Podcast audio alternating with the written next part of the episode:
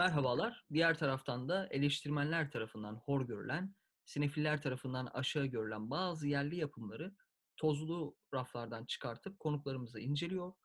Sonra ya öpüp başımıza koyuyoruz ya da rafına geri koyuyoruz. Ama yine de koymadan önce ıslak mendille bir tozunu alıyoruz. Öyle koyuyoruz. Bu hafta konuşacağımız film Nefes Vatan Sağ olsun. Konuğum ise Yiğit Kayı. Merhaba Yiğit Kayı. Nasıl? Merhaba Furkan. İyiyim sen nasılsın? Önemli olan benim nasıl olduğum değil, filmin nasıl olduğu. O yüzden bu soruya cevap vermeyerek devam ediyorum. Şimdi büyük ihtimalle merak ediyorsundur. Beni niye tekrar tekrar konuk alıyorsun diye. Çünkü ilk bölümde sen vardın ve pek içimize sinen bir bölüm olmadı.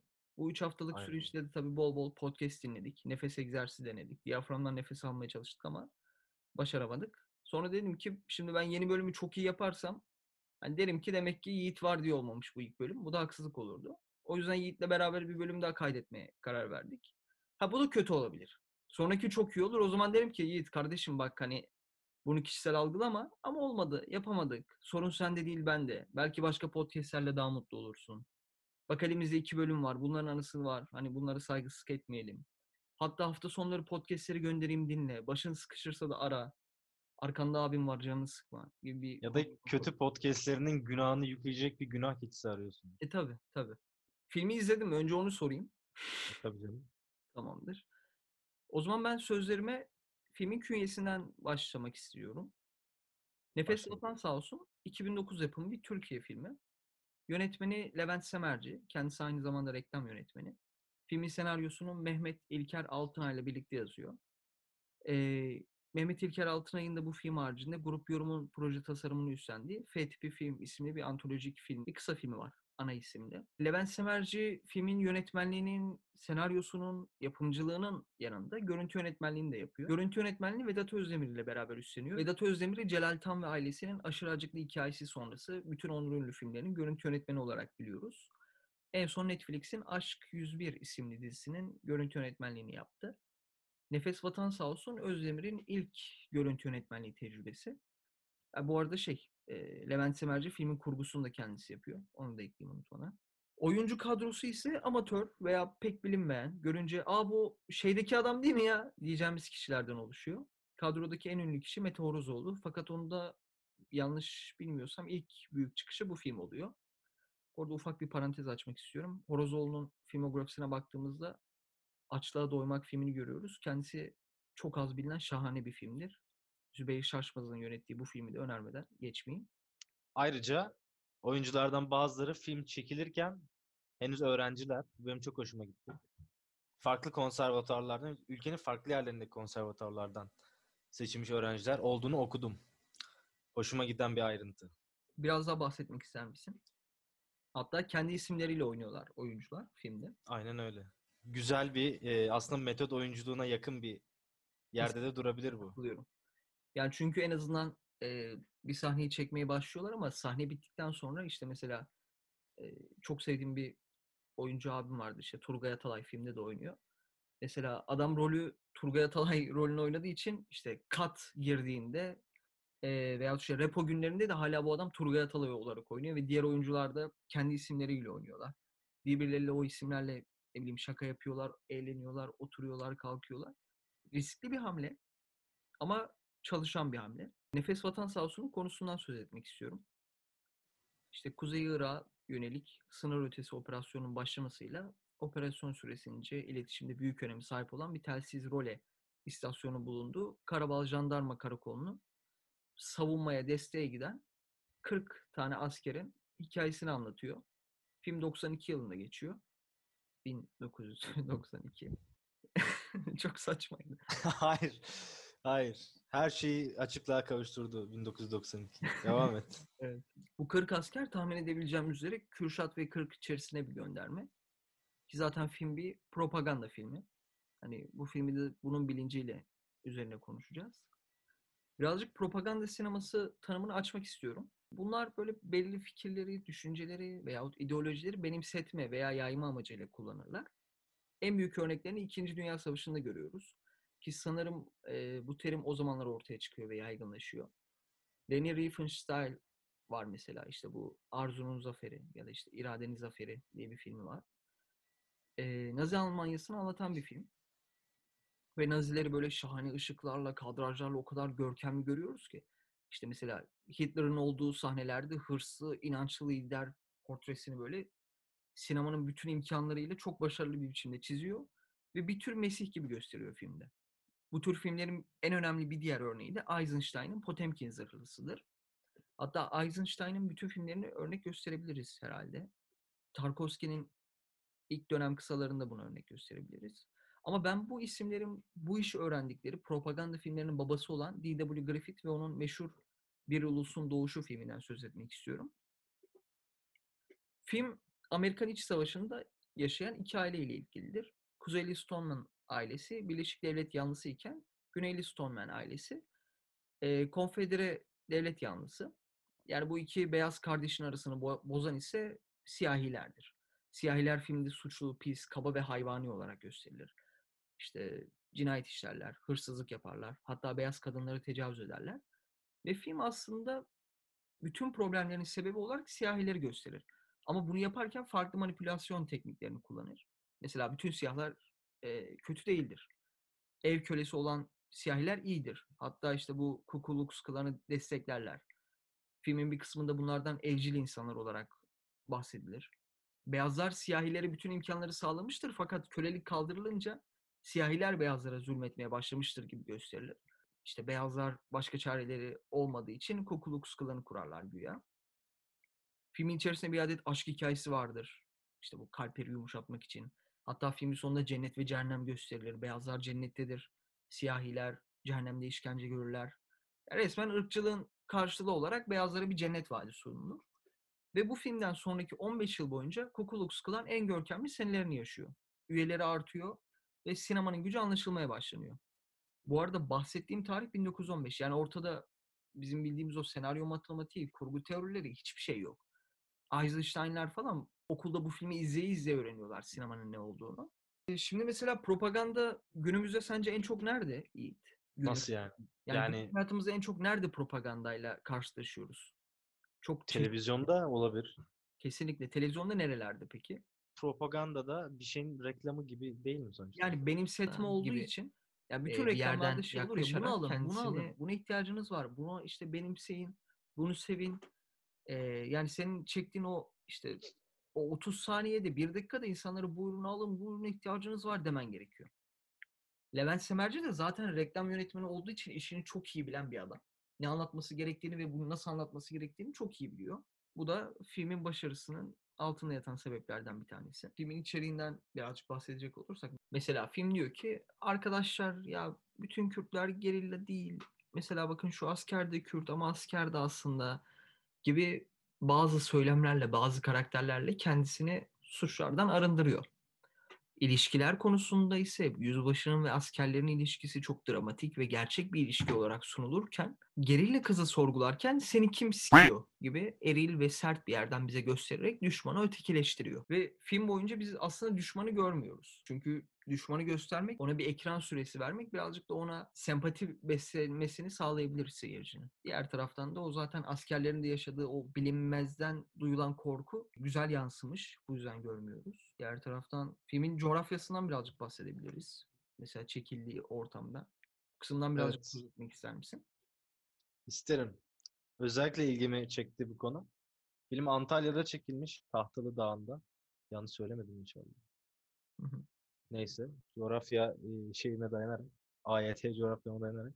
Tahtalı Dağı'nda çekilmiş. Karstik bir arazi ve eee, işte karstik arazilerin özelliği olarak çok fazla girinti çıkıntı var, lapyalar var. Bu şekilde korkunç bir görüntü oluşuyor. Filmde de eee, o kadın eee, vurulunca taşların arasına düşüyordu. Her yer yani içine düştüğün zaman çıkılmaz yerlerle dolu. E, çok bence inanılmaz bir şey ekliyor filme. E, tekinsiz bir atmosfer ekliyor. Bu benim bayağı ilgimi çekmişti. Ki coğrafya olarak Güneydoğu'ya da benzer çünkü Güneydoğu'da da karstik e, araziler görülmekte. Bu yüzden Antalya'da çekerek aslında çok yerinde bir hamle yapmışlar diyebilirim. Filmin gerçi renklerine de bu yansıyordu. Çok iyi bir soğuk bir renk paleti var filmin. Ama beni rahatsız eden kısımları da vardı renklerin. Onu da belirteyim. Mesela. Şimdi atmosfer çok kuvvetli. Kış işte neredeyse e, bir Çehovumsu denebilecek bir şey var orada. Bir hmm, soğukluk var. Ama e, renklerde böyle adamın belki reklam yönetmeni olmasından da kaynaklanan bir şey. Siyah beyaz uzaklığı beni biraz rahatsız etti. Filmde siyah tonlar böyle müzik kliplerinde gördüğümüz gibi daha böyle griye maviye çalan bir açıklıktaydı. Herhangi bir film izlerken siyahın bu kadar açık tonlara indirgenmesi beni çok rahatsız ediyor. Özellikle bunu müzik kliplerinde çok görürüz mesela. Ona benzettiğim için olabilir. Zaten filmde e, bir şey gibi reklam kolajı gibi gelmişti bana tekrardan izlediğimde. Birazcık sahnelerden bahsetmek istiyorum. Hani girişte o 10 dakikalık kısım çok vurucu. Yani seyirciyi direkt içine alıyor. Askerleri uyandırma ardından sen uyursan herkes ölür kısmı. Ondan sonraki kısım tam bir reklam. Hani askerlerin olduğu hızlı bir kurgu var orada. İşte bir futbol maçı olur, bir gol atarlar ve her şeyi unuturlar kısımlarında tıpkı bir reklam izliyoruz aslında.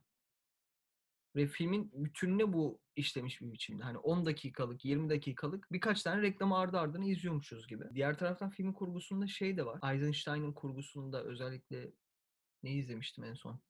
Grey filmini izlemiştim. Grey filminde mesela şöyle bir teknik kullanıyordu. İşçiler öldürülüyor, katlediliyor.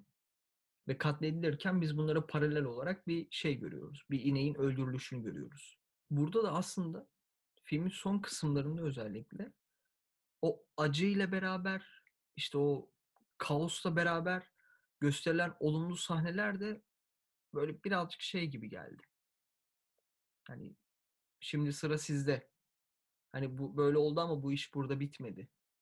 Ee, hala bir umut var, hala bir ümit var. Çocuk sahne, çocukları görüyoruz orada. Çocuklar hala oyun oynuyorlar. İşte sizler sayesinde çocuklar hala oyun oynuyorlar gibi. Ben filmi 10-11 yaşımda izlemiştim sinemada. Ve filmin sonu hani iyi bitse oh be kazandık falan deyip sinemadan ayrılmak yerine çok öfkeli bir biçimde çıkmıştım. Şey diyordum. İşte zaten arkadaşlarımla gitmişim filme. Hani bedava film diye bir kültür merkezini izlemiştim. Eve gelene kadar şey diyordum. Ulan var ya bir asker olacağım lan ben. Askere gideceğim. Hepsini öldüreceğim lan falan diye böyle öfkeli öfkeli gitmiştim. Gerçekten tam bir reklam yani. Muhteşem bir propaganda.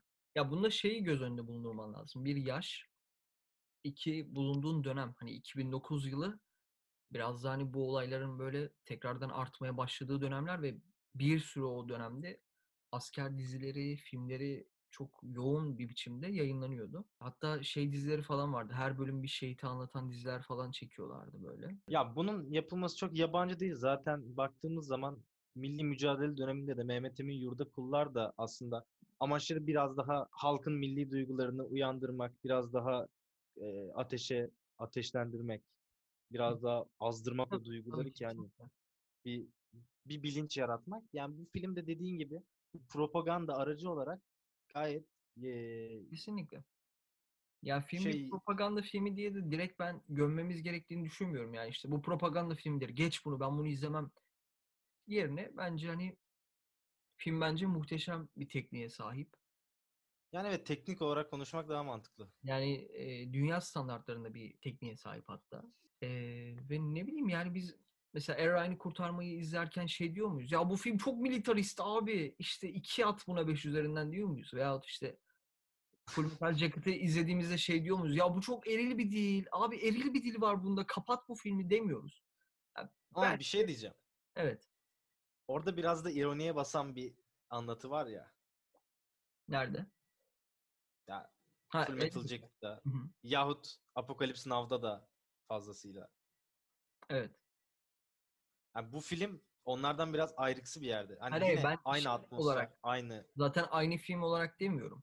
Hani genellikle filmi hep eril dili olduğundan veyahut militarist olduğundan dolayı eleştiriyorlar. Hani bu zaten bir propaganda film. Bunu kabul ettik. Ha okey. Tabii. Eleştireceksek ikisine de o zaman aynısını yönet. Kesinlikle. Yani maalesef bazı yönetmenlerden dolayı e, insanlar bazı konulara karşı gözlerini kapatabiliyorlar gibi geliyor bana. E, yani filmlerin çekildikleri coğrafyalar ve çeken kişiler o kadar önemli ki. Yani gözlerimizi kör etmiş durumda. Yani bu filmin bence en büyük problemi Türkiye festivallerinde yarışıp Türkiye'li eleştirmenlerin o kıyma makinesine atılmasıdır. Film Altı Dal'da aday olduğu 3. Yeşilçam ödüllerinde en iyi film ve en iyi ilk film ödülleri olmak üzere iki tane ödül alıyor. Onun haricinde film yönetmeni Levent Semerci Adana Altın Koza Film Festivali'nde en iyi yönetmen ödülünü alıyor. Bir de eril filmlere verilen Altın Bamya ödülünü alıyor. Bu Gerçek mi ne bu? Gerçek gerçek. Ve bütün ekip gidiyorlar hatta ödül almaya. Ee, diğer taraftan gişeye de bakacak olursak film 2009 yılında vizyona giriyor ve Recep İvedik 2 ve Güneşi Gördüğümün arkasında kalarak 2436 milyon izleyiciyle yılın en çok izlenen 3. filmi oluyor. Bence no name oyuncularla çekilen bir filme göre çok başarılı. Sonuç kısmına gelelim istersen artık yavaş yavaş. Elimizde bir propaganda filmi var. Vermek istediği mesajı verebiliyor. Kullandığı teknikler gayet başarılı. Oyuncu yönetimi çok iyi. Yani mesajına katılırsın, katılmazsın ama genel olarak baktığımızda bence başarılı bir film diyebiliriz. Sen ne düşünüyorsun?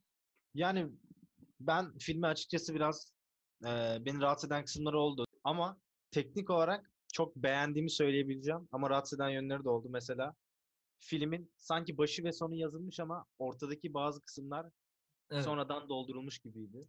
Örneğin e, bir yerde filmin temposu tamamen aşağılanıyor ve şeyi görüyoruz sadece insanların telefon konuşmalarını görüyoruz. Bu bana biraz çaresiz bir senaryo şey gibi geldi sanki. E, katılmıyorum. Yani şöyle düşünüyorum. Filmin gerçekten girişi ve özellikle o kapanıştaki 20 dakikalık çatışma sahnesi harikulade. Hani etkilenmemek elde değil. Fakat ortalarda bence biraz daha karakterleri tanımak için o bahsettiğim yabancılaştırma olayı vardı ya. Hı hı. e, onun tam tersi olarak bütün karakterleri tanıyın. İşte bunun sevgilisi var, bu şiir yazan bir adam, türkü söyleyen bir adam, bu komiklik yapan bir adam. Bunların hepsini tanıyoruz ve filmin sonunda rastgele isimleri bağırmıyorlar. Yani adam orada işte Muharrem nerede diye bağırdığında evet e, bir Muharrem vardı ve Muharrem'in şu şu şu sahnesini gördük diye biliyoruz. Filmin süresiyle ilgili bir problem olabilir bu. Yani bu film o bahsettiğin kısımlar atılsa bir buçuk saatlik gayet tatlı bir film de olabilirdi. Bence şöyle bir şey de çok güzel çalışabilirdi. Bu 6 bölümlük bir dizi olsaydı. Band of Brothers tarzı. Mesela savaş filminden ziyade bir asker filmi olduğu için bu. Yani ve bilmiyorlar abi. Hani adamı görmemişler, düşmanı bilmiyorlar. Her an bir çatışma olabilir, her an bir şey olabilir. Doktor kim, doktor kim diye sürekli ko- konuşuyorlar. Saldıracak mı, saldırmayacak mı? Arada kendi hayatlarına dönüyorlar. Bazı şeyleri unutuyorlar. Bu yüzden aslında o finali daha da güçlendirmek adına orada temponun ben düştüğünü düşünüyorum. Çünkü tempo sürekli yükselse yükselse izleyici bir yerden sonra tatmin olmaz. Okey haklısın. O yüzden Değişti ya- fikrim. O, o yüzden orada bir düşürüyor. Ondan sonra onu zirveye çıkartıyor. Hatta o filmdeki çatışmanın başladığı sahneyi düşün. İşte Muharrem isimli karakterimiz gece vakti kalkıyor. Sessiz sedasız işte şey yapıyor. Parmak uçlarını yürüyerek benim telefonla konuşmam lazım. işte ailevi bir mevzu vesaire diyor. Herkes sessiz, herkes uykulu. Tam telefonu kulağına götürüyor. Alo dediğinde pat bir anda o uzun sekansların ardından çok hızlı eee, çatışma sahneleri, çok yüksek bir ses, bağırış, çağırış. Yani askerler de afallıyor aslında uyudukları için ve biz de seyirci olarak biraz daha tempo düştüğü için kendimizi tam bıraktığımız yerde Aa, okey yani yine şimdi aa, işte seviyorum sevmiyorum gibi bir şey olacak dediğimiz bir anda çatışma sahnesiyle karşılaşıyoruz. Ben bunun aslında kasıtlı yapıldığını düşünüyorum. Öyle. Var mı başka eklemek istediğin bir şey? Son anda bir şey aklıma geldi. Doktor karakteri aslında tam benim şeyime biraz daha yakın hani bu militarist olaylardan pek haz etmeyip kimse ölmesin, keşke hiç kimse ölmese tarzında doktor karakteri aslında biraz bu görüş savunmak için konmuş gibi yani böyle bir görüş de var gibi. Buna koyayım keleşli adam karakol tarıyor RPG atıyor. Bu nasıl Hayır o doktor değil. O doktor değil. Hayır. o doktor değil. sıhhi olan doktor? Aynen aynen şeydeki doktor. Ana ana birlikteki doktor. Tamam. Hikayenin doktor. Ba- e, evet. O zaman kapatalım artık. Evet. Çok teşekkürler Yiğit geldiğin Ben için. teşekkür Umarım bu bölümümüz daha iyi olmuştur. İki hafta sonra görüşmek üzere. Kendinize çok iyi bakın. Aman sakın kendinizi üzmeyin. Böyle ufak tefek şeylerden dolayı. Çok iyi günler, çok iyi haftalar diliyorum hepinize dinleyenler olarak. Söyleyen biri olarak. Podcast'i yapan adam ne oluyor? Sunucu mu oluyor? Showrunner. Showrunner olarak. Hoşçakalın.